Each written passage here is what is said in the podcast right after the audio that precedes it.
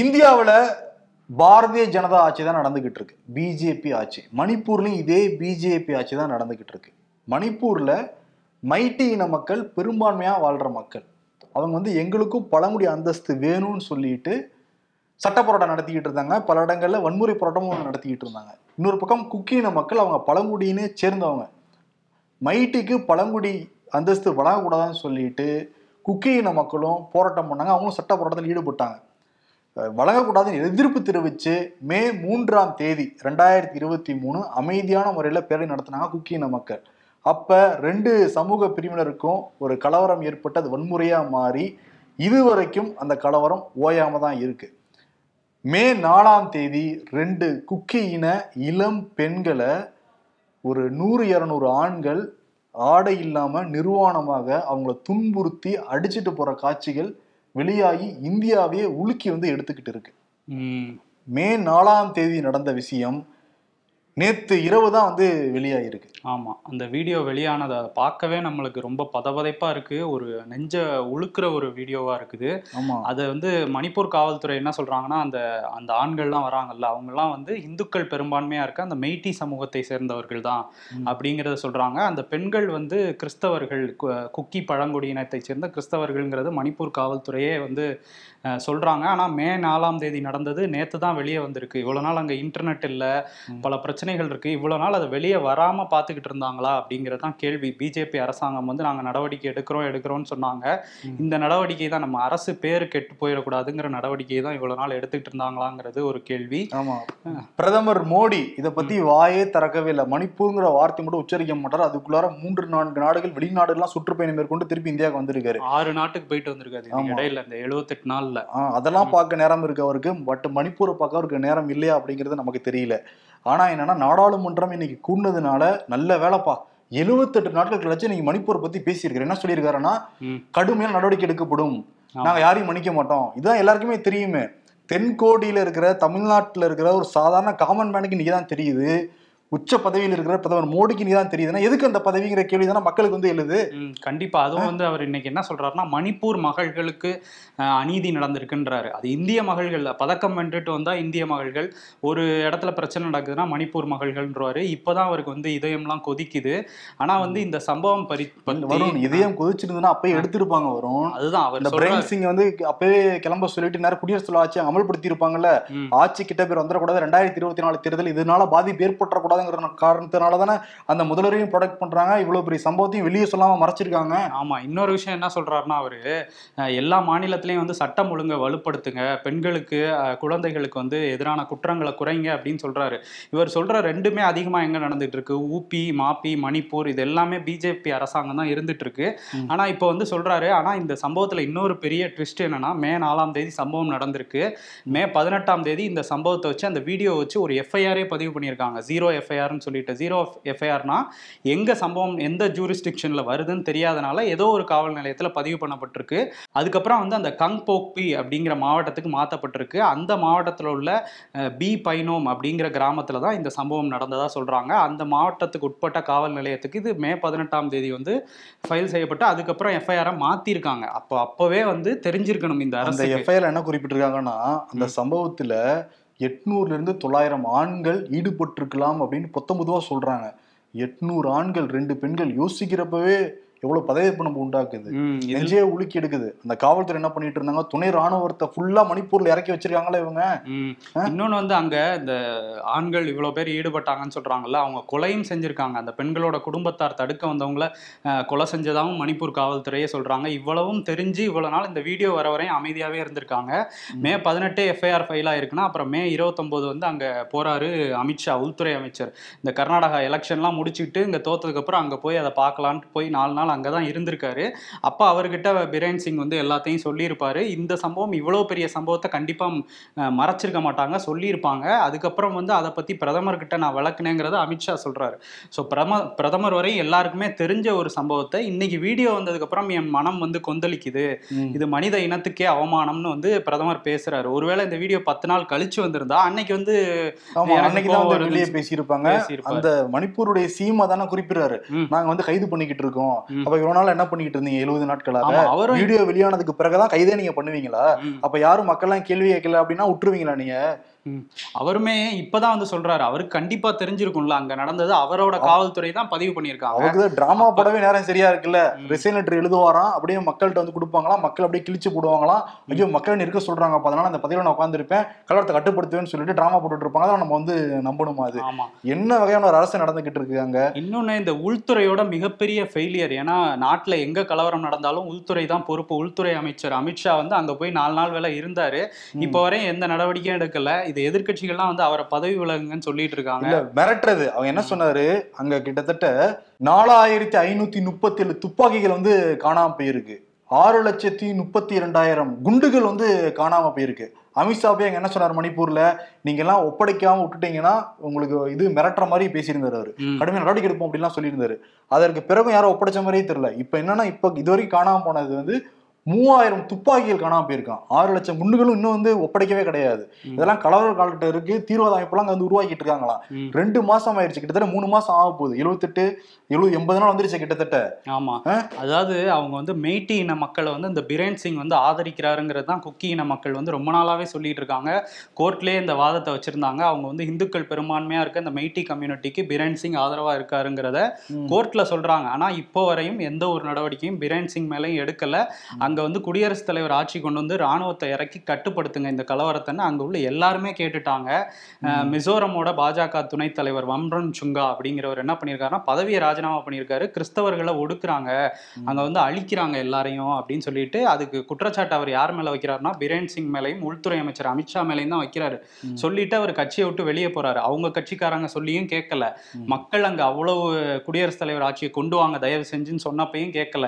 இப்ப இந்த வீடியோ வந்த உடனே இப்பதான் ஏதோ தெரிஞ்ச மாதிரி ஒரு எமோட் பண்ணி ஒரு நாடகத்தை தான் நடத்திட்டு இருக்கு பிஜேபி அரசாங்கம். ஆமா, இப்போ என்ன சொல்றாங்கன்னா, சமூக வலைதளங்களுக்கு அந்த வீடியோக்களை பரப்பக்கூடாதுன்னு சொல்லிட்டு அந்த நிறுவனங்களுக்கு வந்து உத்தரவு போட்டிருக்கு மத்திய அரசு. ஆமா, அந்த வீடியோக்களை பார்க்கறவே கொடூரமா இருக்கு. அதை வந்து உத்தரவு போடுறது விஷயம் தான் வச்சுக்கோங்களேன். ஆனா அந்த விஷயங்கள்லாம் மறைக்கிறதுக்கான முயற்சிகள் ஈடுபடுறாங்களே தவிர அந்த கலவரத்தை கட்டுப்படுத்தணுங்கிற முயற்சியில மத்திய அரசோ அந்த மாநில அரசோ ஈடுபடவே இல்லைங்கிறதான் தெல்ல தெளிவா வந்து உணர்த்திக்கிட்டே இருக்கு. ஆமா, இப்ப அடுத்து என்ன பண்ணுவாங்க, ட்விட்டர்ல தான் அந்த வீடியோ ஃபர்ஸ்ட் வந்துச்சா, அவங்களுக்கு ஒரு நோட்டீஸ் அனுப்பிச்சு இதுல விளக்கம் கொடுங்க, இந்தியாவோட சட்டத்தை மீறிட்டீங்க அப்படின்னு சொல்லி அங்க போய் அவங்களதான் இது பண்ணுவாங்களே தவிர மணிப்பூர்ல நடவடிக்கை எடுப்பாங்களான்னா சந்தேகம் தான். ஏன்னா இன்னைக்கு அந்த மழைக்கால கூட்டத்தொடர் தொடங்குச்சு. பல எம்பிக்கள் வந்து நோட்டீஸே அனுப்பிச்சிருந்தாங்க, எங்களுக்கு வந்து இதை பத்தி பேசுங்க, மற்றதெல்லாம் கூட விட்டுடலாம், மணிப்பூர் தான் முக்கியம்னு சொல்லிட்டு பேசினாங்க. கூட்டத்தொடர் வந்து ஆரம்பிச்சது. 2 அவையிலையுமே எதிர்கட்சிகள் மணிப்பூரை ஃபர்ஸ்ட் விவாதிக்கணும், உடனடியா விவாதிக்கணும்னு சொன்னாங்க. பிரச்சனைன்னு அப்புறமேட்டு நம்ம பேசிக்கலாம், மணிப்பூர் விவாதிக்கலாம் அப்படின்லாம் சொன்னாங்கன்னா, நேத்து என்ன சொன்னாங்கன்னா, மணிப்பூர் விவாதிக்கிறதுக்கு அரசாங்கம் தயாராக இருக்கிறது, நீங்க அமைதியான முறையில வந்து உங்களை விவாதத்தை வைக்கலாம்னு சொன்ன இவங்களே இன்னைக்கு கடைசியில் அவையை வந்து முடக்கிட்டாங்க. 2 அவைகளும் வந்து முடக்கப்பட்டு காலையில 11 மணிக்கு அப்பதான் உள்ள எல்லாம் என்ட்ராறாங்க நாடாளுமன்ற உறுப்பினர்கள். அதுக்குள் வந்து அவை முடக்கப்பட்டிருக்கு. நாடாளுமன்றத்துல இங்க வந்து இப்ப நாளையும் இதுதான் நடக்கும் அவங்க. ஆனா ஐரோப்பிய நாடாளுமன்றத்துல மணிப்பூர் கலவரத்தை கட்டுப்படுத்துங்க, அந்த மக்கள் எல்லாம் பாதிக்கப்படுறாங்கன்னு சொல்ற வெளியுறவுத்துறை அமைச்சர் என்ன சொல்லிச்சு, இதெல்லாம் உள்நாட்டு விவகாரம், நீங்களாம் வந்து பேசக்கூடாது அப்படின்லாம் சொன்னாங்க. நீங்களாம் பேசுறீங்க, வெளிநாடு வந்து உள்ள வரக்கூடாதுன்னு சொல்றீங்களா, நடவடிக்கை எடுத்துக்கணும்ல இங்க? இல்ல, அதுதான் உள்நாட்டே பாக்கலையே. இவர் தான் போயிட்டாரு, பிரான்ஸுக்கு போறாரு, ஜோ பைடன் ஜில் பைடனோட அமெரிக்கால போய் விருந்துல கலந்துக்கிறாரு. மக்களுக்கு என்ன தோணும், உள்நாட்டு கலவரத்தையே அடக்க முடியல ஒரு நாள், அப்ப வெளிநாடுகள் ஏதாவது வந்தாங்கன்னா மக்களுக்கு என்ன பாதுகாப்பு? இது வந்து 2 சமூகங்கள் அடிச்சுட்டா அதை உள்நாட்டு போர்னே சொல்லலாம். உள்நாட்டு போர் நடந்துகிட்டு இருக்க ஒரு சமயத்துல இத்தனை வெளிநாடுகளுக்கு போன ஒரு பிரதமரை வந்து நம்ம இப்பதான் பாக்குறோம். அங்க போய் விருந்துல கலந்துக்கிறது என்ன, செல்ஃபி எடுக்கிறது என்ன, இதெல்லாம் பண்ணிட்டு இருக்கும் போது அங்க மக்கள் மணிப்பூர்ல வந்து கஷ்டப்பட்டு இருந்தாங்க. கொஞ்சம் கூட மனசாட்சி இருக்கிறவங்களுக்கு இந்த மாதிரிலாம் பண்ண தோணாது. அதை அட்ரஸ் பண்ணணும்னு நினைக்க தோணும், அங்க போகணும்னு நினைக்க தோணும், பாதிக்கப்பட்ட மக்கள் கூட ஒன்னா நிக்கணும் அப்படின்னு வந்து தோணும். எதுவுமே இல்லாம எல்லாம் வந்து கை மீறி போறதுக்கு பிறகு கடுமையான நடவடிக்கை எடுக்கப்படும், மன்னிக்க மாட்டோம் அப்படின்னா எல்லாருமே தானே சொல்லுவாங்க. அரசாங்க அதிகாரத்துல உச்சத்துல இருக்க நீங்க என்ன பண்றீங்க? ஒரு டெம்ப்ளேட் பதில் தான் இது. மணிப்பூர்ல வந்து இவ்வளவு பேர் இறந்து போயிருக்காங்க. இவர் மாஸ்கோல விமானம் வந்து விபத்து ஏற்பட்டா உடனே ஒரு ட்வீட், அவங்களுக்கு நான் இரங்கல் தெரிவிக்கிறேன். இதே மாதிரி இந்தோனேஷியால அந்த சுனாமி வந்தப்ப யாராவது இறந்தாங்க, எர்த்குவேக்ல இருந்தாங்க, உடனே ஒரு ட்வீட் போடுவார். ஆனா இவ்வளவு மணிப்பூரை பத்தி இவ்வளவு நாள் பேசல. இந்த வீடியோ வந்தோடனே தான் அந்த வாயில இருந்து மணிப்பூருங்கிற வார்த்தையே வந்திருக்கு. அவருக்கு விருது வாங்குறதுக்கு பார்ட்டி சாப்பிடுறது இதுக்கெல்லாம் கூட நேரம் இருக்கும், இதை பத்தி எல்லாம் வந்து பேச நேரம் இருக்காது. மைத்ரா ரொம்ப காட்டமா வந்து பேசியிருக்காங்க. அவங்க வந்து இந்தியாவுடைய மகள்கள் தான் மணிப்பூர்ல இருக்கிறவங்களும், மணிப்பூரும் இந்தியாவில இருக்கிற ஒரு பகுதி தான், நீங்க இந்தியாவோட பிரதமர் தான், நம்மளுடைய மகள்கள் தான், அவங்க தயவு செஞ்சு பாருங்க, இப்பயாவது ஒரு முறையாவது சரியான ஒரு இது செயல் செய்யுங்க அப்படின்னு சொல்லிட்டு கெஞ்சி கேட்டிருக்காங்க ஓம் மைத்ரா பிரதமர் மோடி கிட்ட. அதே மாதிரி உச்சநீதிமன்றம் வந்து என்ன சொல்றாங்கன்னா, இந்த மனித உரிமை மீறல் ஒரு இன ரீதியான கலவரம் வந்து பெண்களை வந்து ஒரு பகடைக்காய்களாகி பாலின வன்கொடுமையெல்லாம் நடந்திருக்கு, இதெல்லாம் ஏற்றுக்கொள்ளவே முடியாது, இப்பயாவது நிஜமாவே ஒரு நடவடிக்கை எடுங்க, அதாவது இவ்வளோ நாள் எதுவுமே பண்ணலைங்கிறத சுட்டி காட்டியிருக்கு உச்சநீதிமன்றம். எடுக்கலை, நீங்கள் நடவடிக்கை எடுக்கலை, கொஞ்ச காலம் உங்களுக்கு அவகாசம் தரோம், அதுக்குள்ளே எடுக்கலைன்னா நாங்களே கிளம்புறாங்க வேண்டி இருக்கும் அப்படிங்கிறத ஸ்ட்ராங்காகவே சொல்லியிருக்காங்க. உச்சநீதிமன்றமும் தெரிஞ்சிருக்குல்ல இந்த வழக்கு. உச்சநீதிமன்றம் வந்தப்போ என்ன சொன்னாங்க, மாநில அரசு பார்த்துக்கும் அப்புறம் வந்துச்சுன்னா பார்த்துக்கலாம் அந்த மாதிரி சொன்னாங்க. அவங்களுக்கு முன்னாடியே தெரிஞ்சிருக்கு இவங்க நடவடிக்கை எடுக்கல, சரி ஓகே வரட்டும்ட்டு. இப்போ கடைசியில் அந்த வீடியோ பார்த்து உச்சநீதிமன்ற தலைமை நீதிபதிக்கே நெஞ்சு வந்து வெடிச்சிருக்கும், நிச்சயமா மனசாட்சி உறுத்தி இருக்கும். அதனாலதான் நிஜமான நடவடிக்கை எடுங்க அப்படிங்கறத சொல்லியிருக்காரு அவர். இவ்வளவு நாள் வந்து 2 மத்திய மாநில பாஜக அரசுகள் நாடகம் தான் போட்டுட்டு இருக்காங்கிறது இந்த ஒரு வீடியோலே தெரிய வந்துருச்சு. ஆமா, இது வந்து ஒரு வீடியோ சாம்பிள். இது மாதிரி பல கிராமங்கள்ல நடந்துட்டு இருக்கு அப்படின்னு சொல்றாங்க. நிறைய பேர் பாலியல் வன்கொடுமைக்கு ஆளாக்கப்படுறாங்க அப்படிங்கிற தகவலும் மணிப்பூர்ல இருந்து வந்துட்டு இருக்கு. இப்ப கூட ஆக்ஷன் எடுக்கலன்னா இன்னும் மோசமாயிடும் தயவு செஞ்சு. ஏன்னா மணிப்பூருக்கு போகும்போது அந்த தேர்தல் பிரச்சாரத்தை போகும்போது பிரதமர் வந்து இதுவரையும் இல்லாத ஒரு வளர்ச்சியை வந்து நாங்க கொடுப்போம், இது அதாவது 25 ஆண்டுகள்ல பாருங்க பிஜேபி ஆட்சி வந்தோம்னா வடகிழக்கு மாநிலங்களே டோட்டலா மாறிடும்லாம் பேசினாரு. எப்படி மாறி இருக்கு பாருங்க. இதுதான் அவங்க சொல்ற அந்த புது இந்தியாவாங்கிற கேள்வி வேற வருது. ஏன்னா அடிக்கடி சொல்றாங்க புது இந்தியா புது இந்தியான்னு. 2014 வந்து ஒரு வருஷம் தானே சொல்றாங்க, ஏதாவது திட்டம் வந்தா புது இந்தியா, டிமாண்டேஷன் வந்தா புது இந்தியா, என்டிஏ கூட்டணி அந்த எல்லா கட்சியிலும் சேர்ந்துக்கிட்டாங்கன்னா புது இந்தியா. இப்போ இது என்ன புது இந்தியாவுக்கான ஒரு ட்ரெய்லர் நீங்க பாத்துட்டு இருக்கீங்களா மணிப்பூரை வச்சு? அதை கேள்வி எல்லாருக்குமே எழுது. ஆமா, இங்க முதல்வர் மு க ஸ்டாலின் வந்து அந்த வீடியோ பாக்குறப்ப நெஞ்சம் வந்து பதவி வைக்குது, ரொம்ப அதிர்ச்சியாக இருக்கு. எல்லாரும் நம்ம வந்து ஒண்ணு சேரணும், பிரிவினைவாதத்துக்கு நம்ம வந்து சவுக்கடி கொடுக்கணுங்கிற மாதிரி சொல்லியிருக்காரு. எல்லா தலைவர்களுமே அதுதான் சொல்றாங்க. ஆனா இப்பயும் அவைய முடக்குனீங்கன்னா அதுல எந்த ஒரு யூஸும் கிடையாது. தயவு செஞ்சு பேசுங்க, அதுக்கப்புறம் அங்க போய் என்ன நடவடிக்கை எடுக்கணுமோ உடனடியா கலவரக்காரர்களை கட்டுப்படுத்த வேண்டியது இந்த அரசோட கடமை, அதை ஒழுங்கா பண்ணணும். இல்ல இப்ப என்னன்னா நாடாளுமன்றத்துல எதிர்கட்சிகளா இருக்காங்கல்ல, அவங்க எல்லாரும் ஒன்றாக ஒரு குழுவாக ஃபார்ம் பண்ணி மணிப்பூருக்கு வந்து போறாங்களாம். இந்தியா உண்மை என்னங்கிறத கண்டுபிடிச்சு நாங்க மக்கள்கிட்ட சொல்ல போறோம்னு அவங்க வேற காலையில இருந்து சொல்லிக்கிட்டு இருக்காங்க. நாடாளுமன்றத்தை புறக்கணிச்சா கூட.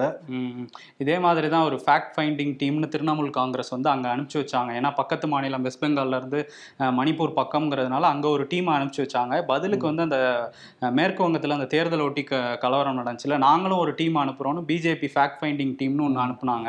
இந்த மாதிரி மாறி மாறி ஏடிக்கு போட்டியாக பண்ணுறது மட்டும் இந்த குறைச்சல் இருக்காது பிஜேபிக்கு, பட் உண்மை என்னமோ அதை வந்து பார்க்கணுன்னா அவங்களுக்கு வந்து வலிக்கும்.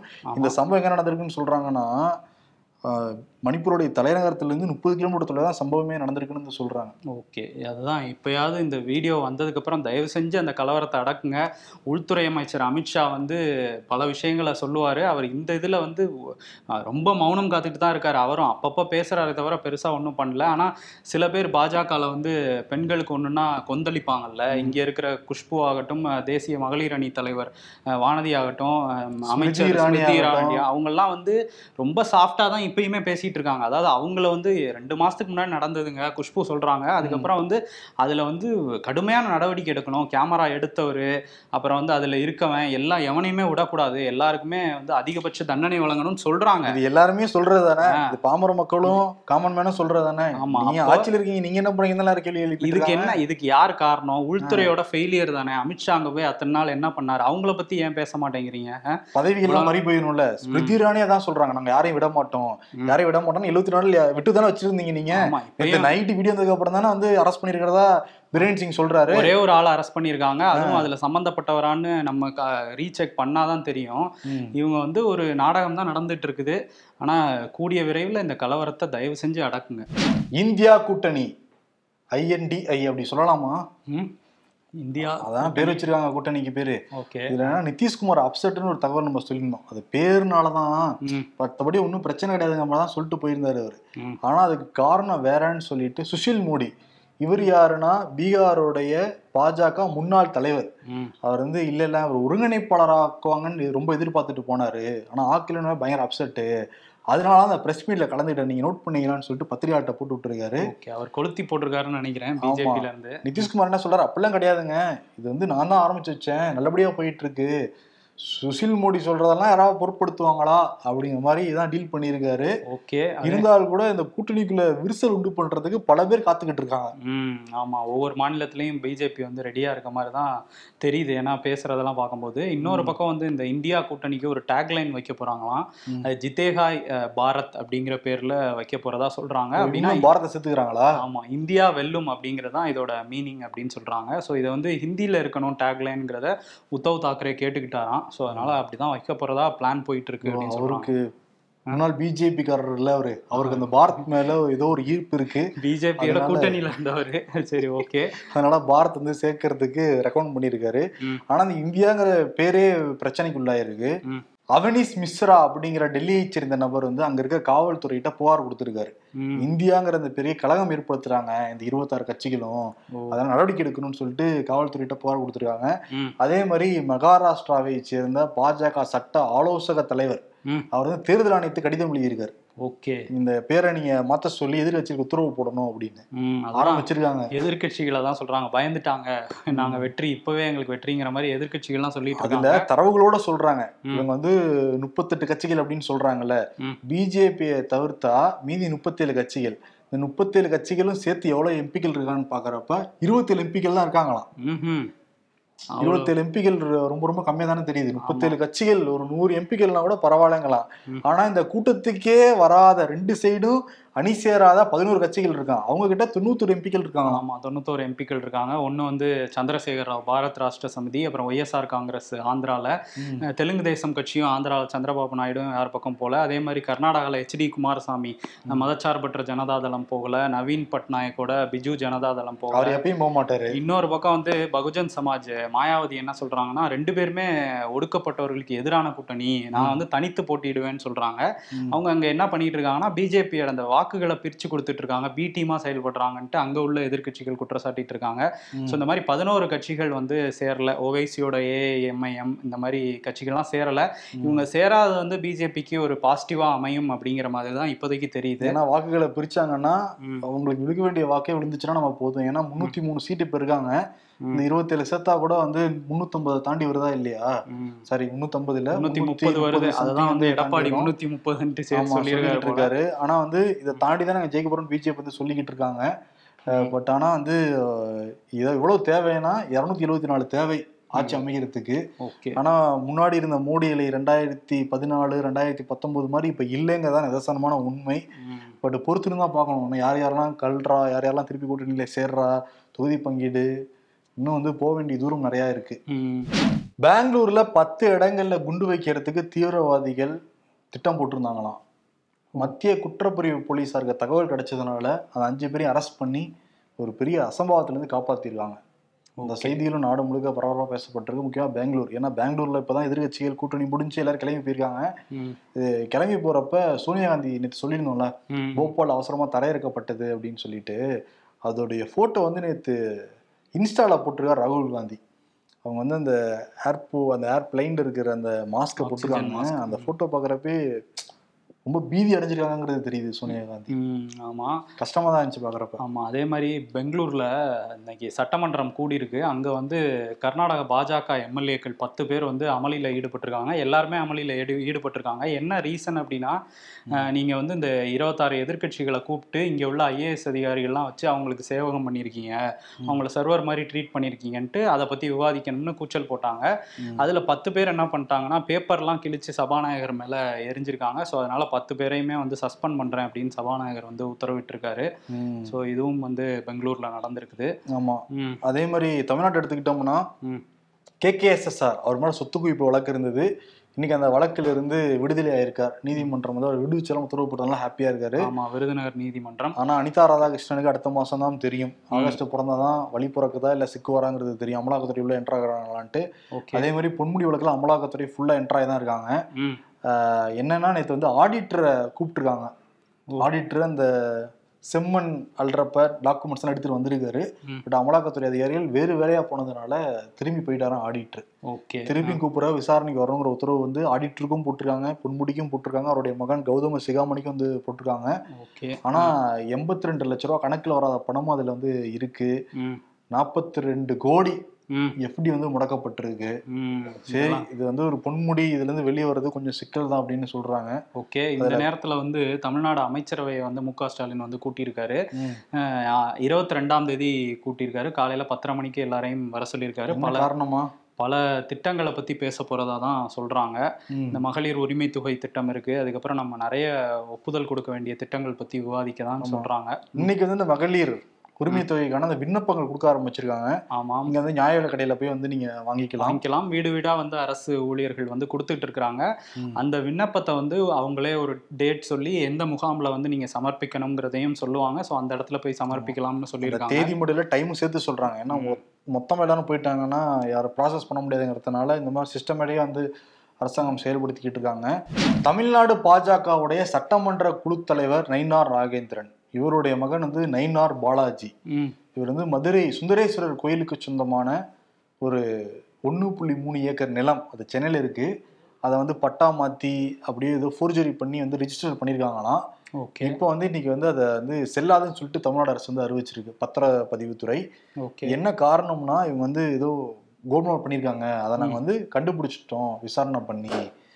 மூர்த்தி என்ன சொல்லியிருக்காரு, நாங்கள் சும்மா விட மாட்டோம், விசாரிச்சு தண்டனை கொடுப்போம் அப்படிங்கிறத வந்து சொல்லியிருக்காரு. அந்த 1.3 ஏக்கருடைய மதிப்பு 100 கோடி. 100 கோடி, 100 கோடி. ஓகே, அதே மாதிரி இன்னொரு பக்கம் சென்னையில் அந்த சைதாப்பேட்டை ரயில் நிலையத்தில் லோக்கல் ட்ரெயினில் வந்து ஒரு கொலை நடந்திருக்கு. அந்த ரயில் நிலையத்தில் ராஜேஸ்வரி அப்படின்னு பல வியாபாரம் பண்ணிகிட்டு இருக்காங்க சைதாப்பேட்டை ரயில் நிலையத்தில். அவங்கள வந்து ஒரு 4 மர்ம நபர்கள் வந்து ட்ரெயின்லேருந்து இறங்கி வந்து வெட்டி கொன்னுட்டு ட்ரெயின்லேயே ஏறி போயிருக்காங்க. ஸோ ரயில்வே போலீஸ் வந்து இதை விசாரிச்சுட்டு இருக்காங்க. சில பர்சனல் மேட்டர்னால தான் இந்த கொலை நடந்திருக்கு அப்படின்னு சொல்கிறாங்க. இருந்தால் கூட இப்படி எளிதாக வந்து கொலை நடக்கிற அளவுக்கு தமிழ்நாடு காவல்துறையும் வந்து என்ன பண்ணிகிட்டு இருக்காங்க. ஏன்னா முதல்வர் வந்து சிறப்பாக செயல்படுறாங்கன்றாங்க, ஆனால் ரவுடிகளோட அட்டகாசம் வந்து இந்த மாதிரி நடந்துட்டு இருக்குது. ரயில் நிலையத்தில் நடக்கிறதுனால ரயில்வே போலீஸுமே என்ன பாதுகாப்பு கொடுக்குறாங்க அப்படிங்கிற கேள்வியும் வருது. ஆமாம், ரயிலுக்குள்ளேயும் இருப்பாங்க போலீஸு, ரயில்வே நிலையத்திலையும் இருப்பாங்க, ரயில்வே ஸ்டேஷனுக்கு வெளியிலுமே ரோந்து பணிகள் காவலர்கள்லாம் வந்து இருப்பாங்க. பட் ஆனால் இந்த மாதிரி சம்பவம் நடந்திருக்கு. இதெல்லாம் தான் எதிர்கட்சிகள் வந்து சட்ட ஒழுங்கு பிரச்சனைன்னு எழுப்பிட்டு இருக்காங்க. ஸ்ட்ரிக்டா இருக்கணும் காவல்துறை. ஆக்சுவலி அரசியல்ல இதெல்லாம் சாதாரணமாப்பா. இது விருதும் கிடையாது. விருதுன்னு சொன்னோம்னு அதையும் பெருமையா எடுத்து வச்சுப்பாங்க இவங்க. அப்படிதானே வாங்கிட்டு இருக்காங்க பல இடங்கள்ல போய். அதனால வந்து இதெல்லாம் ஏத்துக்கவே முடியாது இந்தியாவில் இப்படி நடக்கிறது எல்லாமே. அதனால மோடிக்கும் அமித்ஷாவுக்கும் 2 பேருக்கும் சேர்த்து நீரோமணன் விருதை கொடுத்துடலாம். இந்த மாதிரி வன்முறையை இரும்புக்கரம் கொண்டு கொஞ்சம் கூட ஈவருக்கு பார்க்காம அந்த வன்முறையெல்லாம் அடக்கணும். அதோட வேடிக்கை பார்த்துட்டு இருக்கக்கூடாது. காலம் தாமதிக்கிறது எல்லாமே பிரச்சனையாக தான் வந்து முடியும். ஆமாம், நம்ம ஆட்சிக்கு எங்கே ஆபத்து வந்துருமோங்கிற பயத்தில் அமைதியாகவே இருக்கக்கூடாது. ஏன்னா சாணக்கியர் அப்படின்ட்டு வந்து பாஜகக்காரங்களாம் சொல்லிட்டு இருக்குது. உள்துறை அமைச்சர் அமித்ஷா அவர் வந்து இதில் என்ன பண்ணார் அப்படின்னா, இப்போ வரையும் எதுவும் பண்ணலை, இனிமையாவது ஏதாவது பண்ணுங்க அப்படிங்கிறது தான் எல்லாரோட வேண்டுகோளும். ஸோ பிரதமர் மோடிக்கும் உள்துறை அமைச்சர் அமித்ஷாவுக்கும் நீரோ மன்னன்கிற விருது. அவர் நீரோ மன்னன் அப்படிங்கிற விருது.